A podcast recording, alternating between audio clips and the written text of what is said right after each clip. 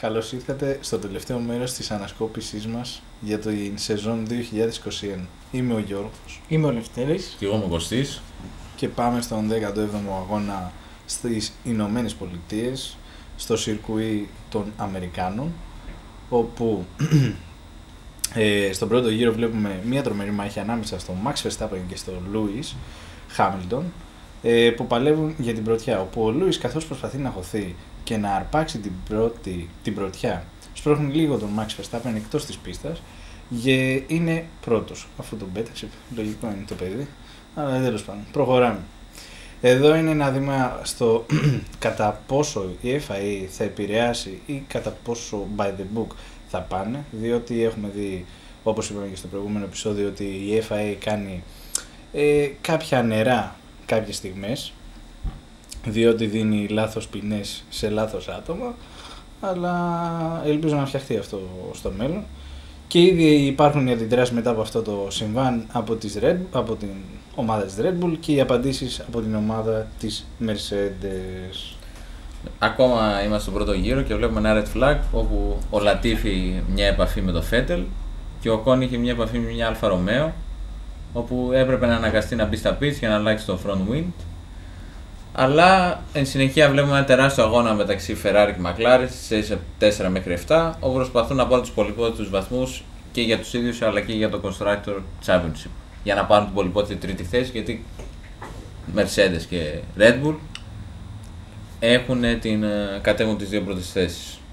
Στον 11ο γύρο Max μπαίνει πρώτος στα pits για να επιχειρήσει το undercut εναντίον της Mercedes και βάζει hard tires. Στο 14ο γύρο μετά από τρεις γύρους μπαίνει ο Lewis πάλι για hard. Στον 20ο γύρο ο Bottas περνάει τον Yuki και πάει στην 8η θέση. Αλλά να θυμίσουμε ότι ο Bottas είχε κάνει qualifying για τέταρτη θέση αλλά είχε πάρει ποινή για 5 θέσεις επειδή είχε κάνει μια αλλαγή στον κινητήρα. Που Νομίζω είχε είδαμε- κάνει αρκετές αλλαγές. Ναι, αυτή τη σεζόν Τη είχε σεζόν. κάνει αρκετές. Και μετά στον 30ο γύρο ο Max παίρνει πάλι στα pits πάλι για, Για χάρη. για hard. Αλλά εδώ βλέπουμε μια μεγάλη διαφορά στους δύο πρωτοπόρους όπου ο Hamilton μπαίνει μετά από 8 γύρους. Ένα ας πούμε αδιάφορο μάτς γιατί δεν έγιναν πάρα πολλά είχε, πράγματα. είχε χαθεί το παιχνίδι εξ αρχής, οπότε το ξέρει και η Mercedes και δεν πίεσε αρκετά. Γιατί και ο Bottas δεν είχε κάνει qualifying καλό, είχε κάνει qualifying, είχε δεχτεί την ποινή, άρα δεν μπορούσε και δυσκολευόταν κιόλας να περάσει τους προπορευόμενους του. Από τότε τα τρόπια τα έδωσε ο Σακίλ Ονίλ. Ναι, είχε έρθει με ένα πολύ περίεργο, πάρα εκεί πολύ καταφέραμε περίεργο να καταλάβουμε ότι- αυτοκίνητο που. τι- Τι αυτοκίνητο είναι αυτό, τέλος πάντων; Πραγματικά. Στην Αμερικανιές. Αμερική, στην Αμερική θα τα Με δεις, τα- θα.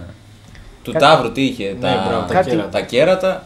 Εντάξει, κλασική Ο Αστερίξ Αμερικανή. και ο Βελίξ μου θύμισαν αυτό. δεν ξέρω γιατί. Αλλά και από εκεί είδαμε το πόσο μικρός είναι ο Χάμιλτον, Verstappen σε σχέση με Πραγματικά. του. Ο Σακίλ ήταν. Ακόμα και στα βάθρα που ήταν τα παιδιά δεν, δεν τον παίρνανε. Δεν τον ούτε παίρνουν μέτς. στο ύψος. Ε, που να ήταν και ο Γιούκι δίπλα δεν θα φαινόταν. Θα ήταν στα πόδια του. Το στρομφάκι και ο- το γίγαντα. Αλλά νομίζω εδώ ο Χάμιλτον έπαιξε το ρόλο για να πάρει και το fast pole, για το fast lap, γιατί είδε ότι δεν μπορούσε να πάρει το γύρο, άρα έτρεξε full Να για να πάρει- πάρει αυτό το πολύ Γιατί και ο κάθε βαθμός, όπως είδαμε, μετράει.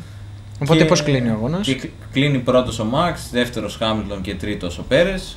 Και πια έχουμε μια αλλαγή στην ε, βαθμολογία όπου ο Μαξ πια με 287,5 πόντους και ο Λιούις με 285,5 πόντους. 12 βαθμοί διαφορά. Οκ, μια σημαντική διαφορά. Ακριβώς. Και έτσι καταλήγει ο, αγώνα, ο 17ο αγώνας και περνάμε στο 18ο στη Βραζιλία, στην πίστα του Σάου Πάουλου. Όπου πιστεύουν όλοι ότι εντάξει έχει χαθεί το παιχνίδι ότι ο, ο, πώς το λένε, ο Χάμιλτον δεν θα μπορέσει να κάνει πολλά. Τρώει και την ποινή στη Βραζιλία για, το, ε, για την αεροτομή πίσω καθώς το DRS άνοιγε παραπάνω από ό,τι έπρεπε. Που το κοίταζε και ο Και άλλαξε και, Verstappen. και κινητήρα. Ναι, άλλαξε και η Και κινητήρα. είχαμε και το θέμα αυτό. Ναι, είχαν πει πολύ ότι το πήρε ο Verstappen, ενώ λίγο το ακούμπησε και μετά είχε πει και το θεϊκό ο Φέντελ ότι λέει να πάω να πειράξω και εγώ την, ακούσω. προτείνη, την μπροστινή αεροδομή, θα φάω πρόστιμο. Αλλά εντάξει ήταν... Συν- Σύνολο πήρε 25 θέσεις ποινή. Ο... Ναι, 25 θέσεις και Hamilton. πήγε τελευταίος. Οι 20 πήρε πρώτα για το sprint qualifying που είδαμε κάτι τρομερό από τελευταίος να βγαίνει πέμπτος. Ακριβώς. Αν δεν κάνω τώρα λάθος. Και από πέμπτος που κανονικά θα ξεκινούσε στις κατατακτήρες πήρε άλλες 5 Πέντε. για την αλλαγή κινητήρα. Ξεκίνησε δέκατος και η συνέχεια θα μας την πεις. Άρα είχε ήδη ένα μεγάλο δύσκολο έργο να Μόνο να βγει φτάσεις πρώτος. στις πρώτες θέσεις. Σωστά. Αλλά εντάξει, ξέρουμε Ναι. ότι η Mercedes έχει ένα δυνατό μονοθέσιο σχέση με τις άλλες. Είχε φτιάξει, ήταν αυτό που λέγαμε πριν ότι νόμιζε η Red Bull ότι δεν θα φτιάξει η Mercedes αλλά έδειξε από το δεύτερο μισό ότι δεν θα το αφήσει, δεν θα αφήσει τον αγώνα για να πάρει το τίτλο. Και είδαμε ότι ο Βάλτερη πήρε δύο συνεχόμενες πόλ νικώντας τον ε, Max Verstappen και στο Spring Qualifying. Ε, ναι, και στον πρώτο γύρο ο Max περνάει τον Bottas και παίρνει την πρωτιά και μετά ο Πέρες τον περνάει και εκείνος Εύκολα. πολύ εύκολα. Από την άλλη πλευρά ο ε, Φτάκης πρωταθλητής, ο Λούις Χάμιλτον, είχε ήδη φτάσει στην έκτη θέση, στον τρίτο γύρο που βλέπουμε τη διαφορά μονοθεσίων εδώ πέρα, πόσο γρήγορο είναι ε, το μονοθέσιο της Mercedes μπροστά στα άλλα. Και στο 18ο γύρο βλέπουμε τον Λούις να αρχίζει να απειλεί τις δύο Red Bull. Είχε πάρει επίσης και τον ε, γρηγορότερο γύρο από τον Max Verstappen. Και στον 19ο γύρο ο Λούις περνάει τον Μπέρες όπου ήταν η άμυνα για τον Max Verstappen και αρχίζει να απειλεί και τον Max.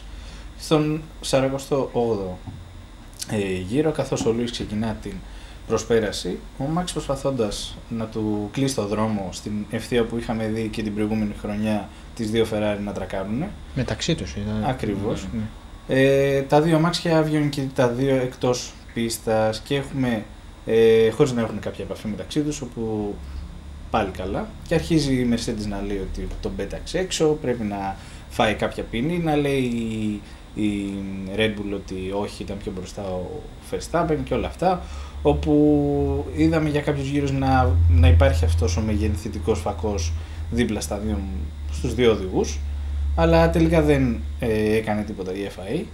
Και μετά από αλλεπάλληλες προσπάθειες ο Λούις στον 51ο γύρο περνά τον Max πάλι στην ίδια ευθεία και παίρνει την πρωτιά όπου εκεί πέρα είδαμε ότι ο μικρός έχει αρκετό ταλέντο και μπορεί να κρατήσει για αρκετούς γύρους τον 7 ε, παγκόσμιο πρωταθλητή πίσω του με ένα πιο αργό πια μονοθέσιο. Στον 62ο γύρο ο Γκασλί περνά τον Αλόνσο. Ε, έτσι ο, Χαμ, ε, ο Χάμιλτον έδειξε σε αυτόν τον αγώνα ότι ακόμα και τα πέναλτι δεν τον κρατούν πίσω και δείχνει το παρόν στο βραζιλιάνικο Grand Prix μειώνοντας έτσι την διαφορά αίσθητα με τον Max. Και έτσι έχουμε πρώτο τον Lewis, δεύτερο τον Max και τρίτο τον Bottas όπου ο Max Verstappen καταλήγει να έχει μετά από αυτόν τον αγώνα 332,5 βαθμούς και ο Lewis Hamilton έχει 318,5 οπότε έχει μειωθεί η ψαλίδα αυτή. Και μετά περνάμε στον αγώνα του Κατάρ ε, που η πίστα ήταν ολοκένουργια. Και βλέπουμε το Max Verstappen ενώ ήταν έτοιμος να ξεκινήσει δεύτερος, θα πέσει στην 7η θέση αφού το επιβλήθηκε αυτού ποινή 5 θέσεων για την αποτυχία επιβράδυνσης για διπλή red- ε, yellow flag που είχε αναφέρει ο Λευτέρης σε άλλο επεισόδιο τη σημασία της. Αλλά το ίδιο έπαθε και ο Βάλτερη Μπότας, όπου από την πρώτη θέση πήγε στην τρίτη, αλλά αυτός είχε δεν φρέναρε σε μία yellow flag σε σχέση με τον Ο- Max ο- που είχε, δεν είχε φρενάρει Οπότε σε δύο. η ποινή που πήρε ήταν λίγο πιο ελαφριά, Πιο ελαφριά, από το Max ακριβώς. Verstappen. Και το starting grid πια ήταν Λούις, Γκασλί και Αλόνσο να ξεκινούν αυτοί τον αγώνα. Όπου ήταν περίεργο να βλέπει σε αυτά τα μονοθέσια Αυτό Γκασλί το- και Αλόνσο. Αλλά ο Μαξ λόγω της εμπειρίας που έχει, κατά την εκκίνηση κατάφερε να πάρει κατευθείαν τρεις θέσεις, φτάνοντας στη τέταρτη θέση σχετικά εύκολα. Όπου και στον τέταρτο γύρο περνάει και το Γκασλί και έχει πετύχει πια και το Fastest Lap. Ο Λούι στον πέμπτο γύρο πετυχαίνει το Fastest Lap και πια είναι ο Μαξ ε, από όσε αναπνοήσει που είναι πια δεύτερος. Όπου στο 16, 16ο γύρο ο Πέρες είναι τέταρτος και ο Μπότας 7ο. Με ένα απίστευτο όμως, με μια απίστευτη οδήγηση στον 21ο γύρο, ο Μπότας καταφέρνει και φτάνει πια στην τρίτη θέση. Μετά συνεχίζουμε, τέσσερις γύρους μετά, στον 33ο γύρο, ο Μπότας έχει ένα κλατάρισμα που λέμε, το οποίο τον αναγκάζει να βγει εκτός πίστας και να του καταστρέψει όλο τον αγώνα, στέλνοντάς τον κατευθείαν στη 13η θέση. Αφού ο Μπότας είναι εκτός, ο Πέρες προσπαθεί να βρει την ευκαιρία για το πόντιουμ, αφού τα αυτοκίνητα μπροστά του δεν έχουν κάνει ακόμα pit stop. Και όπως είπαμε σε προηγούμενο επεισόδιο, αν ο καιρός είναι καλός και δεν βρέχει, τα μονοθέσια είναι αναγκασμένα να πραγματοποιήσουν τουλάχιστον ένα pit stop. Οπότε αυτό το εκμεταλλεύεται ο Πέρες που βρίσκεται από πίσω γιατί ξέρει ότι σε λίγους γύρους όλα τα αυτοκίνητα που είναι μπροστά του θα αναγκαστούν να αποχωρήσουν και να αφήσουν τον δρόμο ελεύθερο για αυτόν. Μετά συνεχίζουμε στον 52ο γύρο. Ο Λατίφης, ο Λατίφη έχει και αυτός κλατάρισμα, δηλαδή σκάει το λάστιχό του, που τον οδηγεί κατευθείαν να εγκαταλείψει, στη, να εγκαταλείψει τον αγώνα όπως πραγματοποίησε και ο Μπότας λίγους γύρους αργότερα. Εν συνεχεία, σε κάποιο άλλο σημείο μέσα στην πίστα, ο Max Verstappen καταφέρει να πάρει τον ταχύτερο γύρο και να θυμηθούμε ότι είχε ξεκινήσει 7ος από, στον αγώνα. Με αυτά και με αυτά όμως, με όλες αυτές τις ανακατατάξεις και τις αποχωρήσεις, ε, ο Αλόνσο έχει εκμεταλλευτεί όλη αυτή την κατάσταση και έχει αναδυθεί αρκετά στην κατάταξη και αν δεν κάνω λάθος τερματίζει τρίτος. Οπότε το podium έχει Διπλή μέχρι, σημασία. μέχρι σε ένα σημείο λίγο διαφορετικούς οδηγούς. Ναι. Πρώτος είναι ο Λούις, δεύτερος ο Μαξ και τρίτος ο Αλόνσο όπου παίρνει podium μετά από αρκετά χρόνια. Νομίζω. Ήταν Αρκετά. την επιστροφή του. Ήταν, ε, όταν πήγε μετά στη McLaren δεν πήρε ποτέ κάποιο πόντιουμ, οπότε μετά από αρκετά, Αρκετά χρόνια, χρόνια. παίρνει Οπότε podium. μετά και από αυτή την εξέλιξη η διαφορά έχει περιοριστεί. Εντάξει, όχι αισθητά, αλλά σίγουρα έχει μειωθεί. Ακριβώς. Ο Max Verstappen έχει 351,5 βαθμούς, ενώ ο Lewis Hamilton έχει 343. Οπότε φεύγουμε από το Κατάρ με 8 πόντους διαφορά. Όπου τότε είχε πει και ο Αλόνσο, ήθελε ο Οκόν να κάνει άμυνα όπως είχε κάνει εκείνος για, Σωστά. για τον Οκόν στην Ουγγαρία, όπου είδαμε τον Οκόν να κάνει κάποια άμυνα στον Πέρες, αλλά δεν, Δεν, δεν ήταν τόσο δεν άντεξε αποτελεσματική. πάρα πολύ, αλλά και πάλι δεν κατάφερε ο Πέρες να φτάσει στον ε, Αλόνσο. Μμμ. Και έτσι πήρε το πόντο. Οπότε φεύγουμε από το Κατάρ και πάμε λίγο δυτικά, πολύ λίγο, στην νεοσύστατη και φρεσκοβαμένη, φρεσκοκατασκευασμένη, φρεσκοστρωμένη πίστα της Σαουδικής Αραβίας όπου κατά την ταπεινή μου γνώμη ήταν μια πίστα για κατατακτήριες και όχι πίστα για αγώνα. αγώνα. Δηλαδή να αφήσεις τα ταχύτατα μονοθέσια της Φόρμουλα 1 να τρέχουν μόνα τους, ο καθένας δηλαδή ξεχωριστά μέσα στην πίστα από αυτές τις ελικοειδείς στροφές να, και να βλέπουμε και ταχύτητα και θέαμα και όλα. Δεν είναι όμως νομίζω πίστα για αγώνες. Και αξιοσημείωτο είναι το γεγονός ότι αυτή η πίστα θα χρησιμοποιηθεί μόνο δύο φορές όλες και όλες. Ακριβώς. Δηλαδή μία το 2021 και μία το 2022. Από το 2023 και μετά θα έχουμε καινούρια πίστα. Πόσα Οπότε λεφτά; Πώς... Ε, ε, νο- νομίζω, χωρίς να θέλουμε να κάνουμε και διαφήμιση, αλλά ο βασικός σπόνσορας με τα πετρέλαια που εμφανίζεται σε όλες σχεδόν τις πίστες της Ναι. Φόρμουλα 1 Είναι από... είναι από τη Σαουδική Αραβία, είναι τα πετρέλαια της Σαουδικής Αραβίας. Οπότε, εντάξει, νομίζω η πηγή, η πηγή των χρημάτων Και ξέρουμε βέβαια. από πού είναι. Έρχεται μέσα από τη γη. Οπότε πώς ξεκινάει ο αγώνας της Σαουδικής Αραβίας; Ο Λούις ε, είναι πρώτος, Μπότας δεύτερος και τρίτος ο Μαξ όπου στην αρχή δεν έχουμε πάρα πολλά, ήταν ένας καθαρός αγώνας και στο 10ο γύρο ο Μικ Σουμάχερ στην στροφή 21 χτυπά, φεύγει εκτός δηλαδή και χτυπά στις μπαριέρες.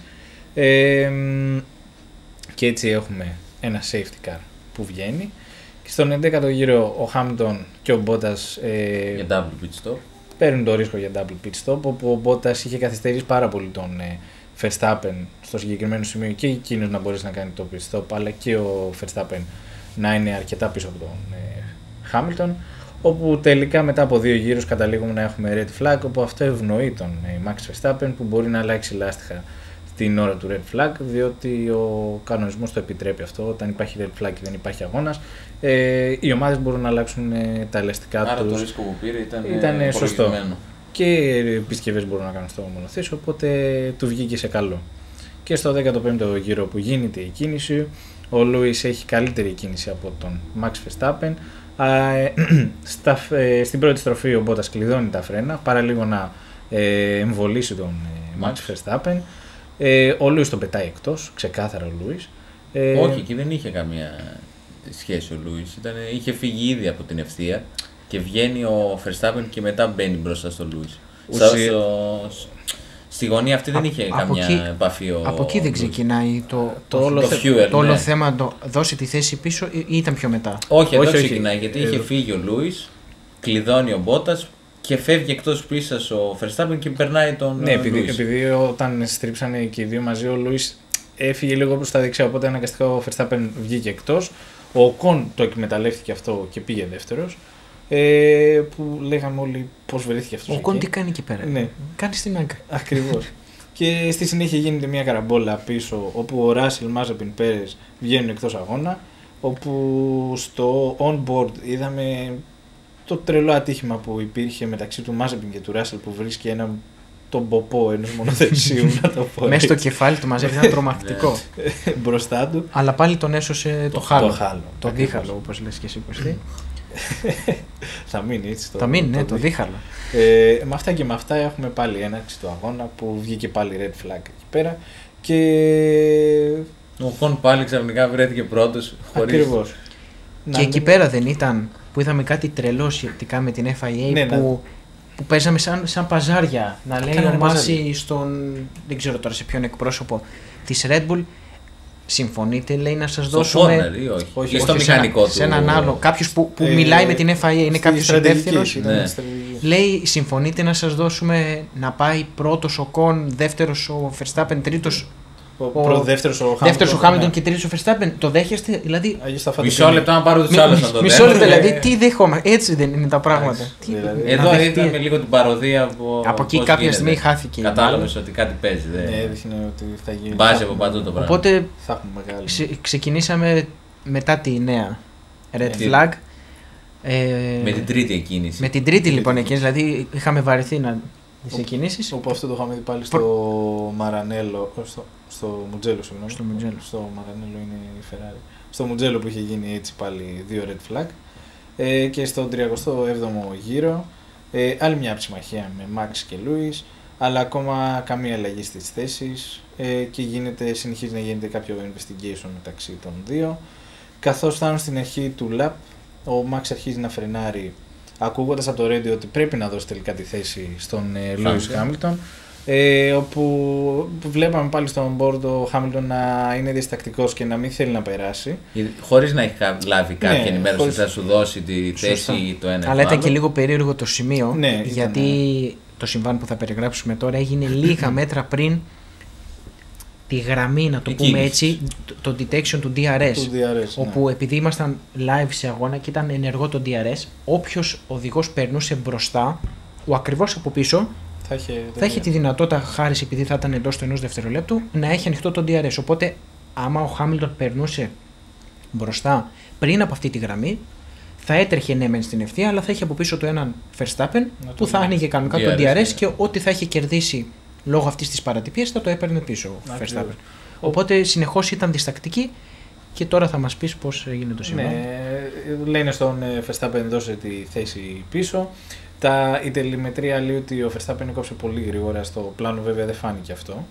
Ότι φάνηκε ότι σιγά σιγά έκοβε και ο Χάμιλτον πήγε να τον προσπεράσει. Τελικά χτύπησε πάνω του.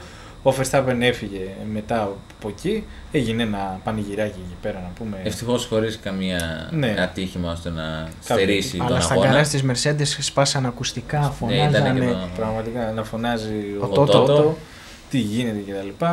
Όπου στο Σαρακο... Ε, πού το, να το πω, στο, στο, Σαρακο- στο Γύρω. γύρο ο Μπότας πάει τέταρτος προσπαθώντας να πάρει μια θέση στο βάθρος όπου ο Κον βρισκόταν ακόμα τρίτος και λέγαμε ότι θα τερματίσει τρίτος αλλά του είπε ο, ο μηχανικός το ότι δώσ' τα όλα Μπότας βάλτε Γιατί εκεί μπορείς. πέρα, γιατί μπορείς να φτάσεις Μια αλπίν.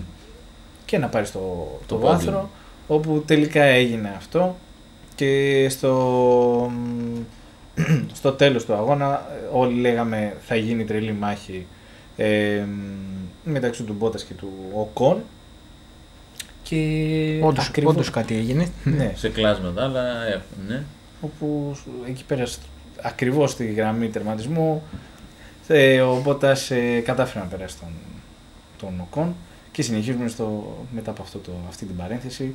Στο γύρο 42 ο Χάμιλτον περνά από τον Μαξ αφού πια ο Ολλανδός κάνει στην άκρη και φρενάρει ελάχιστα αλλά πριν καν καλά περάσει ο Χάμιλτον ξαναπερ, τον ξαναπερνά ε, όπου δεν υπήρχε κάποιο εδώ πέρα fair play γιατί του λέει, του είπαν ότι ok άστονα και εκείνος κατευθείαν λέει «Οπ, κάτσε να σε ξαναπεράσω αλλά εντάξει όπου τελικά παίρνει τα πέντε Δευτερόλεπτα. δεύτερα ναι, για ότι ε, ξεπέρασε τέλος πάντων τα, τα όρια της πίστας ε, Εδώ πέρα, χάρη σε αυτά τα 5 δευτερόλεπτα, ε, προκλήθηκε και ένας δισταγμός στη Red Bull, γιατί ο, ο Κον, νομίζω, βρισκόταν 6 δευτερόλεπτα. Όχι, συγγνώμη, όχι 6 δευτερόλεπτα. Πόσο ήταν περίπου το pit stop, 20 κάτι, 20 25 ας ναι, πούμε. 25 και 5 με το.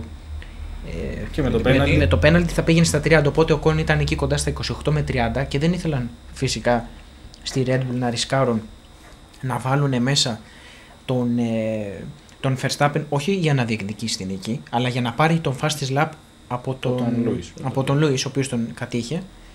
Οπότε αναγκάστηκαν, κάτσε στη δεύτερη θέση. Είναι πολύ προτιμότερο να πάρουμε τους βαθμούς που συνοδεύονται με τη δεύτερη θέση παρά να χάσουμε και τη δεύτερη και να μην πάρουμε και το fastest lap. Όπου τελικά ο Χάμιλτον παίρνει τη νίκη και έγινε το συμβάν που είπα πριν λίγο που ο Μπότας για κλάσματα δευτερολέπτου να περνάει τον ε, Οκόν, ο Οκόν να χτυπάει το τιμόνι σαν τρελός, να φωνάζουν στα γκαράζ τη Mercedes μπράβο Βάλτερη και τα λοιπά, του εμψυχώσαν λίγο το, Το ηθικό. το ηθικό εκεί πέρα. Και έχουμε πρώτο το Λούις με το γρηγορότερο γύρο, δεύτερο το Max και τρίτο το τρίτος ο Μπότας. Και τεράστιο ενδιαφέρον έχει Για το βαθμολογίο τελευταίο. των οδηγών. Γιατί φτάνουμε στον επόμενο αγώνα και τελευταίο, το Abu Dhabi, με 369,5 και, η για ισοβαθμία. τους δύο οδηγούς. Ισοβαθμία που είχε τρίτη φορά στην ιστορία της Φόρμουλα 1 νομίζω. Ακριβώς. Έγινε. Δεν έχει Είναι ξαναγίνει. σπάνιο αυτό το πράγμα να γίνει. Οπότε Και μπαίνουμε με ένα μεγάλο suspense πια για το τι σας τελευταίο... φαίνεται, οι τελευταίες μέρες ε, η Φόρμουλα 1, τα, ειδικά τα μέσα κοινωνικής δικτύωσης, να έχουν πάρει φωτιά, να θυμούνται όλα τα ιστορικά στοιχεία ε, από τα Πραγματικά. μικρή ηλικία των δύο οδηγών, του πότε ξανά έχει συμβεί να είμαστε μαζί και οι δύο οδηγοί την ίδια βαθμολογία. Ε, πραγματικά είχαν πάρει όλη φωτιά και ήταν, όχι περιμένανε. Τι να πω, δηλαδή τέτοια αγωνία δεν ξέρω. Ναι, τέτοιο τόσο δεν έχει πολύ. ξαναζήσει. Οπότε φεύγουμε από τη Σαουδική Αραβία, την εντάξει, ιδιαίτερη να την Πίστα. πούμε, και πάμε σε μια γνωστή πίστα. Να το πω γνωστή πίστα γιατί πάντα είναι μεν στο τέλος της σεζόν, Τα αλλά τελευταία είναι χρόνια. και οι εγκαταστάσεις που έχουν κάνει ιδιαίτερα πλούσιες, να τις χαρακτηρίσω και θα μπώνουν στο μάτι. Οπότε την, την ξέρεις και γι' αυτό το, το λόγο. Οπότε είμαστε στο Abu Dhabi. Είναι και Τελ- το μουσείο της ε, Ferrari εκεί πέρα το... Δεν ξέρω αν είναι ακριβώς μουσείο, είναι αυτό το περίεργο σαν πέταλο. Ναι, Το είναι κάτι θεματικό πάρκο της Ferrari κάτι τέτοιο. που είναι σε ένα μικρό νησάκι. Γενικά έχει αναπτυχθεί η περιοχή, εντάξει, όπως και να το κάνουμε. Τα πετρέλαια. Τα πετρέλαια φέρνουν χρήματα. Οπότε είμαστε στο Abu Dhabi, στο, Μαύρος στον χρυσός. τελευταίο, σε, στον τελευταίο αγώνα της σεζόν που όλοι περιμένουμε με τεράστια ανυπομονία τι θα γίνει. Στις κατατακτήριες ο Verstappen καταφέρνει να πάει πρώτος, δεύτερος ο Λούις, αλλά όλα αυτά ανατρέπονται στην πρώτη κιόλας, στα πρώτα κιόλας μέτρα της έναρξης της, του αγώνα γιατί ενώ ο Χάμιλτον είχε τα μεσαία ελαστικά και ο Verstappen τα μαλακά που περιμένεις ότι ο Verstappen θα κάνει μια καλύτερη κίνηση. Αντιθέτως, είναι τόσο ακριβής στην εκκίνησή του ο Χάμιλτον, ο οποίος καταφέρνει να, να προσπεράσει Να αμέσως, δηλαδή σαν να ήταν πιο μπροστά ο Χάμιλτον και να ξεκινήσει τον αγώνα όντας πρώτος. Αλλά μετά από 4-5 στροφές, Νομίζω, ναι. εκεί στη νέα διαμόρφωση της πίστας για το 2021, Νομίζω μια παρένθεση, νομίζω Ναι. ότι στις κατατακτήριες ήταν έτοιμος ο Max να πάρει το pole position και Όχι. στον τελευταίο γύρο που τράκαρε και δεν μπορούσε να κάνει. που, που έχασε για λίγα δευτερόλεπτα το. Φα... το... όχι, αυτό ήταν στη Σαουδική Αραβία. Αυτό είναι στη Σαουδική Αραβία. που που πανηγυρίζαμε εμείς οι Μερσεντάκηδες Ναι. που πραγματικά ήταν χαμένο από Α, χέρι, που τρακ... Α, ναι, ναι, χαμένο μπράβο, από μπράβο. χέρι η pole position και πάντα η τελευταία στροφή εκεί στη Σαουδική Αραβία ήταν τόσο, όχι στενή, τό- τόσο στα χιλιοστά Όταν να κοπανήσει στην- στην ναι. μπαριέρα στη στροφή, οπότε όταν έγινε χάθηκαν όλα για το Max Ναι, και, ναι, ναι, και ναι. εμείς κερδίσαμε. Ok, ok, το θυμάμαι. Εδώ το πέρα προηγούμενο. ήταν ακριβώς το αντίθετο. Και στη νέα, στη νέα δόμηση εκεί της, στη στροφή της πίστας ο Verstappen βουτάει στα φρένα και νομίζω περνάει ή β- θέτει εκτός πίστας Θέτει τον εκτός Χάμιλτον. Το, το Χάμιλτον, ναι. και έχουν επαφή, βγαίνει εκτός ο Χάμιλτον όμως τίθεται το ερώτημα αν θα πρέπει να δώσει πίσω του τη θέση αλλά η FIA ύστερα από τα βέβαια τα απανοτά τηλεφωνήματα από τις δύο ομάδες λέει ότι δεν Δεν πρέπει χρειάζεται. να... Το investigation. Όπου, όπου είπαν που κανονικά αυτό είναι μπάμε πέναλτι στο, σε αυτό που βγαίνει εκτός και κόβει την πίστα. Όπου είπε τέλος πάντων η FAI ότι από την τηλεμετρία είδε ότι ο Χάμιλτον έκοψε λίγο και συμπληρώθηκαν τέλος πάντων η διαφορά μεταξύ τους και γι' αυτό δεν του έδωσε πέναλτι. Αλλά εντάξει είναι αυτό τα νερά που κάνει Δεν είχε και καθαρό χώρο όμως να συνεχίσει. Δηλαδή μπήκε και στραβά στη γωνία ο, ο, Χα- ο Verstappen χωρίς να ο δώσει Μάξ την απλά ευκαιρία. βούτυξε. Δηλαδή Αυτό- ε, το βλέπεις ναι. και ότι ό,τι και αν γίνει και να κοπανίσω, αυτό λέγανε βέβαια. Είδες τις τελευταίες μέρες που λέγαμε ότι όλοι αναλύαν τα πάντα. Επειδή είναι σε ισοβαθμία και ο Μαξ ερχόταν στο Αμπου Ντάμπι στον τελευταίο αγώνα της σεζόν με περισσότερες νίκες σε όλη τη χρονιά σε σχέση με τον Χάμιλτον, άμα κοπανούσαν και βγαίναν και δύο DNF, Θα το θα έπαιρνε- το έπαιρνε πάλι ο Μαξ. Γιατί έχει περισσότερες νίκες. Δεν Οπότε είχε ό,τι τόσο και να να χάσει, γινόταν, ναι. παιδιά, εγώ πάω και ό,τι γίνει.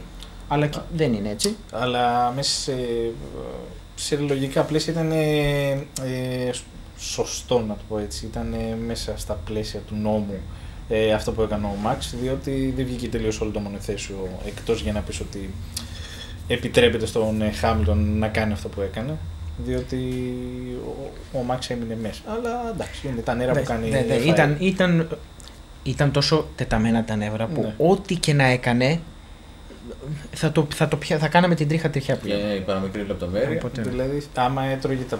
Συγγνώμη που Ναι, ναι. ξαναεπιστρέφω σε αυτό το θέμα. Άμα έτρωγε τα 5 δεύτερα τότε ο Χάμιλτον είχε λήξει ήδη το Ο ο αγώνας. αγώνα.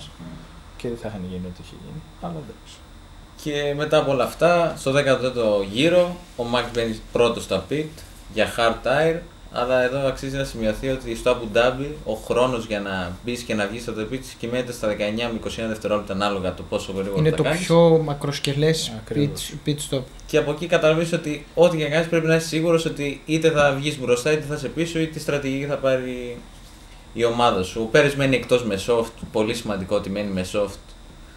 Ε, ο Πέρες, όπου ο Χάμιλτον μπαίνει στον επόμενο ακριβώς γύρο με hard. και έχει μπροστά του πια τον Πέρες και πιο μπροστά ακόμα είναι ο, ο Verstappen.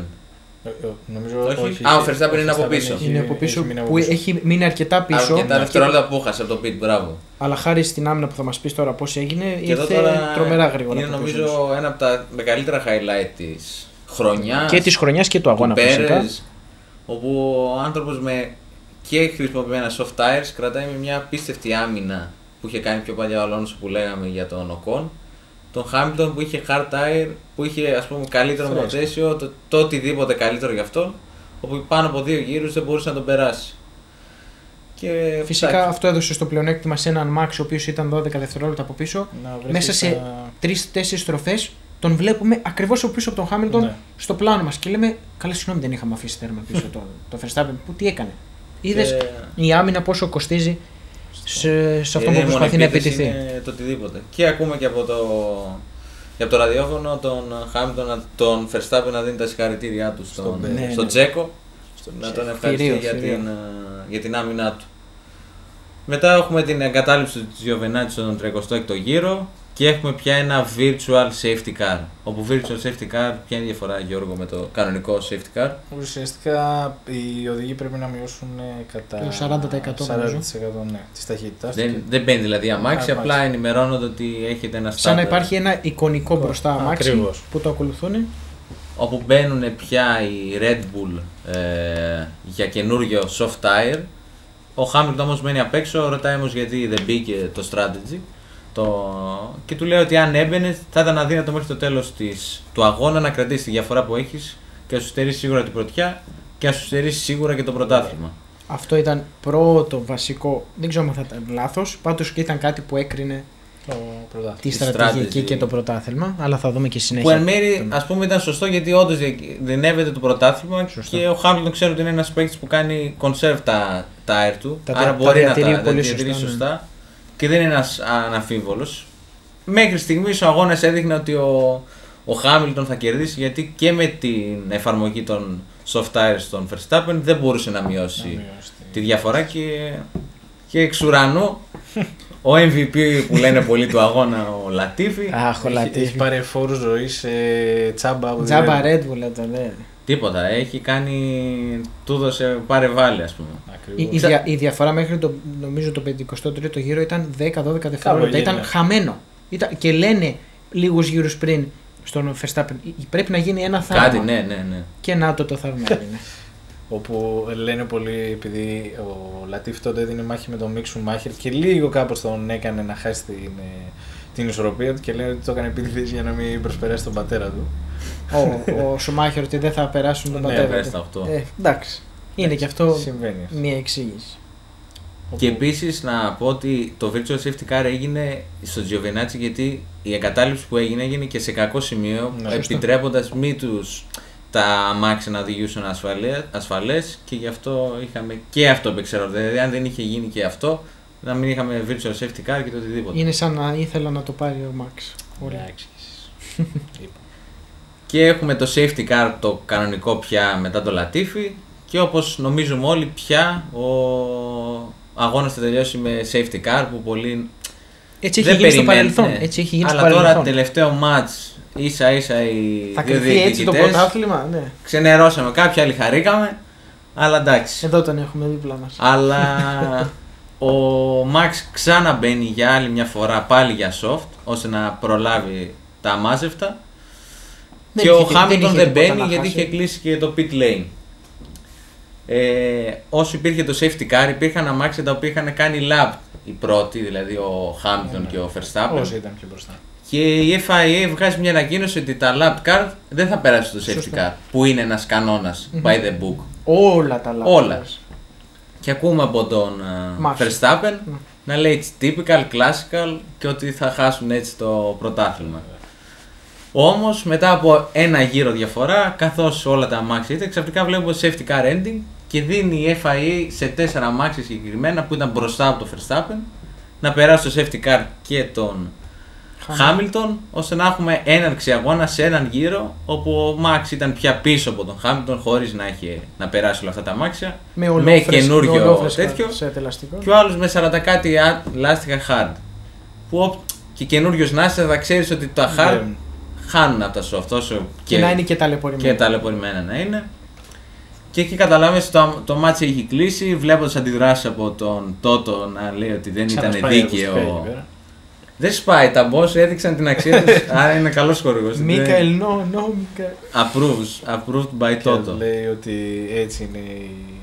Ε, πώς το λένε, οι This αγώνες is αυτοκινήτου. motor racing. Ναι. Και του λέει ο Μάσιο που τότε θυμήθηκε ότι είναι αγωνοδίκης και ότι δεν χρειάζεται να γίνουν τόσε τέτοιε. Του λέει τότε έτσι είναι το racing. Αλλά όποτε θυμάται και αυτός, θυμάται τι θέση κατέχει. Ο χώρος είναι μέσα στις χαρές. Τι να κάνει. You are the champion. Και ξαφνικά βλέπουμε ότι ο Μπράβο στο- Μαξ, αν και κάπως μπορούσε να κάνει άμυνα, ο Χάμπλον τον περνάει Ναι. και μετά από λίγο φεύγει και λόγω των soft και περνάει την καρόση με. Σήμερα Πέφτουν όλη τα σε έκσταση. πυροτεχνήματα, όλες οι έκσταση. Ο ένας να έχει χάσει τη γη κάτω από τα πόδια του, η Mercedes. Να Αλλά- πω απλά ένα τεράστιο ερωτηματικό πάνω από τον καράζ της Mercedes. Τι Αλλά έγινε, τι ή- έγινε. Ήταν ωραίες εικόνες και με τον ε, Λούις με τον πατέρα του, όπου Ναι. όλα αυτά τα χρόνια είναι μαζί του και με τον ε, Verstappen, Πατέρα με του. το γιο σου Verstappen. Και μετά ο πατέρας του Λούι που πήγε στο Verstappen. Ακριβώς. Γενικά η Mercedes δεν έδειξε πρόσωπο 7-6 πρωταθλητή, 8 πρωταθλητή, γιατί και αυτοί κερδίσαν. Ενώ ο Hamilton στην αρχή ήταν πιο humble, μετά ακουγόταν και αυτός ότι ήθελε να κάνει Όχι, ότι δεν ήταν τελικά τόσο δίκαιο. κράτησε ένα. Χα- Σε χαμηλό profile, ενώ η Ναι. Mercedes έκανε δύο μηνύσεις, προσπάθησε να κάνει appeal το Ναι. ένα και το άλλο. Χάρης βέβαια στο Χάμιλτον τους είπε πάρτε τα πίσω, ό,τι έγινε έγινε. Ήταν ένα περίεργο, αλλά ήταν το πρώτο παρθενικός τίτλος του, Χα- του Verstappen. Verstappen. Για, εντάξει, για πολλούς αμφιλεγόμενος, αλλά έχει καταλήξει ότι πια έτσι θα είναι ο πρώτη του φορά, το 2021, ο Verstappen βγαίνει πρώτος. Του χρόνου θα προσπαθήσει Μην ξεχνάμε 8η φορά συνεχόμενη Mercedes. Mercedes. Γιατί εντάξει, κερδίσανε και αυτοί, δεν είναι ότι δεν Ναι, αυτό κερδίσανε. το ξεχάσαμε λίγο Στην τις πρώτες υβριδική, ημέρες. ναι, στην υβριδική εποχή η Mercedes έχει δείξει τα δόντια της, έχει δείξει ότι είναι ο κυρίαρχος και δεν μπορεί καν, κανένας να την ε, ρίξει από εκεί. Ναι, ναι, αυτό ήταν κάτι που μπορούσαμε να είχαμε πει στο ιστορικό επεισόδιο με τη Φόρμουλα 1 ότι από το 2014 Ο 14. που υπήρξαν όπως θα υπάρξουν τώρα για το 2022 τότε κάποιοι βασικοί, βασικές αλλαγές στους κανόνες που προσθέταν νέα εξαρτήματα ε, με μπαταρίες Ναι, και αλλάζαν το λίγο τη, υβριδικό φιλοσο- τη σύστημα, φιλοσοφία του ο- κινητήρα Όπου πολλοί λένε ότι το φέρει η Mercedes και ήθελε Να αλλάξει. να αλλάξει. πιθανόν φάνηκε πάντως ότι το κατέχει το άθλημα Ακριβώς. και από το 2014 μέχρι και το Τώρα. 2021 Η Mercedes. δεν χαιρετίζω. υπάρχει άλλη ομάδα να έχει, να έχει νικήσει το πρωτάθλημα κατασκευαστών. Ακριβώς. Που είχαμε αναφέρει και όλες μην ξεχνάμε ο Sainz βγήκε τρίτος, δηλαδή Ferrari Πάλι, Πάλι αυτό. ο- βγήκε. σε πόντιο. και τρίτη στο Constructors. Ναι, γενικά για Αλλά- το Constructor πρώτο, πρώτη ήρθε η Mercedes με 613,5 βαθμούς, δεύτερη η Red Bull με 585,5. Τρίτη Ferrari με μια σχετικά μεγάλη διαφορά 323,5. Και μετά η McLaren. Τέταρτη McLaren 275. Πέμπτη η Alpine που κατάφερε και πέτυχε το στόχο της στην πέμπτη θέση με 155 βαθμούς. Ακολουθεί η Alpha Tauri με τον εξαιρετικό φέτος ε, Gasly. Gasly και τον λίγο αμφιλεγόμενο Α, Yuki πρώτη χρονιά, Tsunoda, εντάξει, ο οποίος όμως παραμένει σ- στο νέο grid με 142 βαθμούς. Όπου τώρα βλέπω η Aston Martin έχει το νούμερο του Bottas. Αυτό βλέπω. 77. Του Bottas σωστά 77 Δεύτερο. βαθμούς, το νούμερο 77 που ακολουθεί και τον Valtteri. Ποια και λέγεται και Aston Martin Mercedes, άρα Άμα στο- πόσο να κρυφτεί και αυτό. Ακριβώς. Γι' αυτό. Μετά συνεχίζει η Williams, 23 βαθμούς. Δεν είναι πλέον στον πάτο της κατάταξης. Με, και με podium και με αρκετούς βαθμούς έκανε πολύ καλή δουλειά η Φέτος. Williams φέτος. Ακολουθεί στην ένατη θέση Alfa Romeo με 13 βαθμούς και αυτή κατάφερε να Καλή. συλλέξει κάποιους βαθμούς. Και αλλά- πρώτη από το τέλος. Και πρώτη από το τέλος. Ε, Η Χάς δυστυχώς δεν κατάφερε. Δεν είχε καλό μονοθέσιο φέτος, οπότε δεν κατάφερε να μαζέψει κάποιο βαθμό. Αλλά εντάξει, η Ferrari έδειξε και όλες και μέσα στον αγώνα ότι και η Red Bull και η Mercedes, ακόμα και με DRS, δεν μπορούσε να τους περάσει την Μμ, ευθεία. ναι. Τίποτα, τίποτα. Δηλαδή έδειξε από τώρα τα πρώτα βήματα Θετικά για σημάδια. το. Θετικά σημάδια. Ακριβώς. Ωραία ήταν η σεζόν του 2021. Ήταν Γεμάτη. ωραία. Περιπε... Περιπετειώδης. Είχε ενδιαφέρον, είχε Ήτανε- ενδιαφέρον. Πραγματικά. Ακριβώς. Αλλά Όλοι οι ναι. αγώνες είχαν κάτι να προσφέρουν. Α, εντάξει, θα Άλλοι δείξεις. λίγο περισσότερο, άλλοι λίγο λιγότερο. Πόσα και ειδικά ακόμα φτάσαμε σε ένα τέλος. Περιπε... Εντάξει, Για καρδιακούς. εγκεφαλικό Όχι δεν- για καρδιακούς. μόνο εγκεφαλικό δεν Στο τελευταίο- πάθαμε. ε, Πραγματικά εγώ έχω να πω ότι ήμουν σε έκσταση εκείνη τη στιγμή. Κοπανούσα τα πάντα. Έλεγα... Και εμείς τα κοπανούσαμε, αλλά για άλλο Για σκοπό άλλο- εμείς. Εντάξει, δεν με πειράζει. Εντάξει, εμένα. ήταν. Έπαιξε μεγάλο ρόλο η FIA, δηλαδή Πραγματικά. δεν είδαμε ούτε σε. Εντάξει, κρίμα. Καλός, εντάξει, δεν πειράζει. Μακάρι οι κανόνες του 2022 να, θέσουν αλλάξει πιο λίγο. συγκεκριμένα τα όρια και να. και το, το, το, το πρωτάθλημα κατασκευαστών αλλά και φυσικά το πρωτάθλημα οδηγών να κρυθεί από την αρχή μέχρι το τέλος στην πίστα και όχι εκτός πίστας. Και κάτι τελευταίο που θέλω να πω είναι ότι ελπίζω το τι έγινε φέτος να μην είναι Επαναληφθεί. ο λόγος που ο Χάμιλτον θα φύγει από τη Φόρμουλα 1 και να το δούμε και Σωστά, δυστυχώς φημολογείται, αλλά δεν πιστεύω. ότι θα γίνει. Δεν Όχι, πιστεύω. εγώ δεν νομίζω γιατί τώρα Αλλά, μα- έχει και ψωμί να δώσει, δηλαδή είναι και 30. Εντάξει, δεν έχει, έχει 37, 3-4 εντάξει. χρόνια max ακόμα. Ε, όχι κανένα δύο. Αλλά να- Δύο. Φέτελ. Αλλά να πούμε ποιος αγώνας ήταν όπου τα είχε δώσει όλα ο Χάμιλτον και ήταν 5-6 λεπτά και ήταν πίσω από τις κάμερες να πάρει λίγο ανάσει. Και στη Βραζιλία ήταν, αλλά και στη Σαουδική Αραβία. Νομίζω θυμάμαι. και η Σαουδική Αραβία. Σαουδική Τα- τα έχει Αραβία. παίξει, ναι. Που Που τα το είχε ρώταγε παίξει. και ο Μπότας τι είχε Τι- πάθει. τι έχεις πάθει, ναι. Εντάξει. Ήταν πολλά. Έχουμε ένα Και grid μην που είναι- ξεχνάμε ότι ο ένας είναι 23-24 24 χρονών. και άλλο είναι Και άλλος είναι 37. 37. Έχουμε 13 χρόνια Και διαφορά. πόσο καταπονούνται όλοι. Δε... Σε λίγο καιρό θα φύγει και Αλόνσο και Φέτελ. Ακριβώς. Έρχεται Και- το νέο αίμα, έρχεται. Θα το δούμε τώρα, το 2022. Οπότε κλείνουμε τελευταίο επεισόδιο για τη σεζόν του 2021. Τα είπαμε όλα. Μπορεί σ- σίγουρα κάτι μπορεί να ξεχάσαμε, αλλά όποιος κατάφερε μέχρι και σήμερα να μας ακούσει πήρε μια γεμάτη γεύση το τι έγινε το 2021 και ελπίζω να, να έχει περισσότερη όρεξη για τη νέα σεζόν του 2022.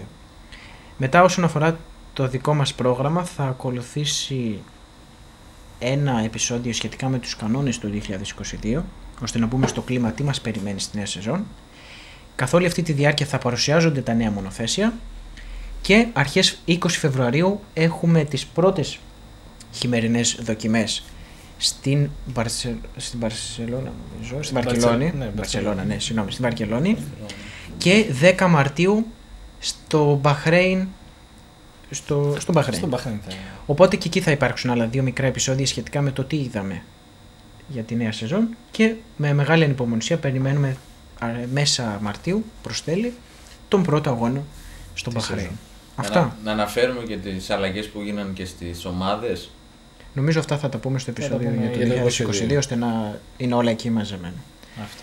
Τέλεια. Ήταν ένα μεγάλο επεισόδιο, αλλά έφτασε στο τέλος του. Σας χαιρετούμε.